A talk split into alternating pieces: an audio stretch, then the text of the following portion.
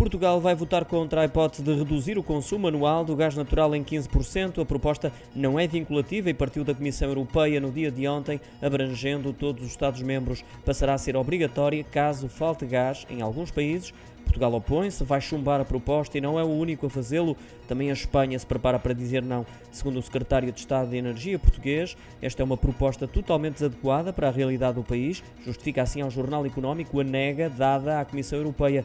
João Galamba acrescenta que é uma proposta pensada apenas para países interligados, onde a poupança de um representa mais gás disponível para o outro. Ora, isso não acontece com Portugal, visto que a poupança eh, no consumo implicaria o transporte do gás não consumido para outros países, algo que não existe no momento, sublinha ainda o governante, que alerta também que, feitas as contas, Portugal teria que cortar não 15%, mas 40% na realidade, porque a proposta iria anular também o aumento de 67% do volume de gás obtido este ano face à média histórica dos últimos 5 anos só para consumo de eletricidade. São as razões para o chumbo da proposta. Recordo que basta apenas um país opor-se para que ela não avance.